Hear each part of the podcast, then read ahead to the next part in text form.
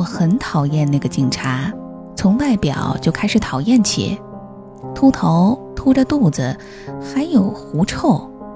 他的制服从来没有平整过，而且不是少了扣子，就是破了缝。有一次，我妈好心的要他脱下来帮他补，他竟然大拉拉的就穿着已然发黄而且到处是破洞的内衣，舔着肚皮和一堆矿工在树下喝起太白酒配三文鱼。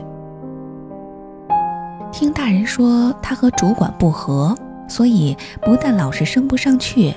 而且分配的管区就是我们那个从派出所要走一个小时山路才到得了的小村落。他没有太太，据说是在基隆河边掏煤炭时不幸淹死了。不过有两个女儿低我两个年级，她应该像妈妈吧，因为没她爸爸那么胖，而且长得还算好看。这个女儿经常是我们那边的人送她礼物的好借口，比如春末夏初，我妈会到隔壁村落挖竹笋，看到她就会给她一袋，说炒一炒，给你女儿带便当。过年全村偷杀猪，那种没有盖税印的肉，我父亲甚至都会明目张胆的给他一大块儿，然后一本正经的跟他说，这块死猪仔肉。带回去给你女儿补一补。父亲这辈子最大的缺点就是好赌，每年至少总有一次，妈妈会因为赌博这件事儿和父亲吵到离家出走，不是呛声要断缘断念去当尼姑，就是要去台北帮佣，自己赚自己吃。而最后通常都是我循着他故意透露给别人的口讯，去不同的地方求他回来。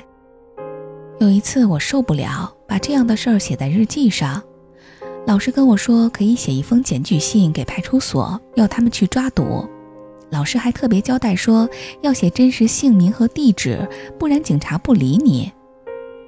不知道是老师太单纯还是我太蠢，我真的认真写了信，趁派出所的服务台没人的时候往上头一摆，然后快速跑开。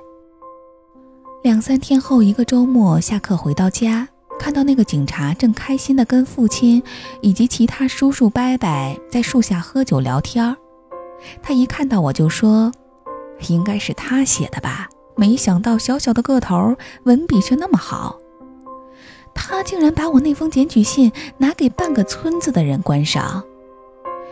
我被父亲吊起来狠狠地打，叔叔伯伯还在一旁加油添醋地说：“这么小就学会当叛徒，该打。”最后拦阻父亲，并且帮我解下绳子的，虽然也是他，但从那个时候开始，到我离家到台北工作的那段时间里，我再也没有正眼看过他一次。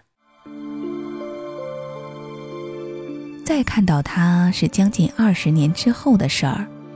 那个时候，父亲因息肺经常住院。有一天，我去医院探视。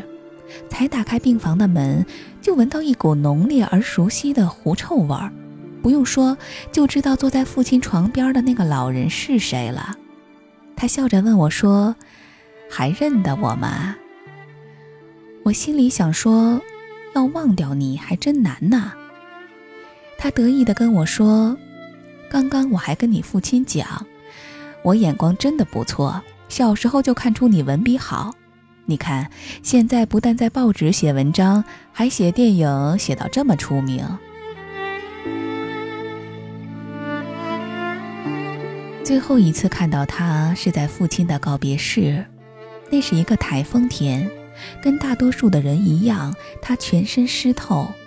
不过比较特别的是，他还没有上香，就先走到我的面前，嘴唇颤动了好久，才哽咽地说。要孝顺你妈妈呀！你爸爸跟我说过，说他这辈子最对不起的，就是你妈妈。不知道是现场线香的味道太过浓烈，还是怎样？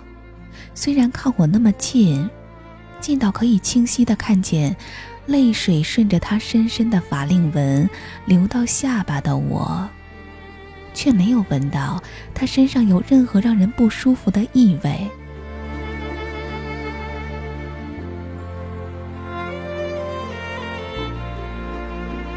几个月前去一个大学演讲，结束的时候，一个孩子过来问我认不认识某某，说那个人是他的外祖父，就是当年害我被父亲吊起来打的那个警察。他说外祖父常放多桑的 DVD 给人家看，然后跟人家说那个警察就是我啦，那个吴念真记得我。他说他外祖父死了，两年前的冬天。说出殡的前一晚，他们把多桑的 DVD 在他的灵前又放了一遍，因为外祖父曾经说，电影里的那些矿工都是他的至交。万一那一天，他们一定会来帮我带路，跟我作伴儿。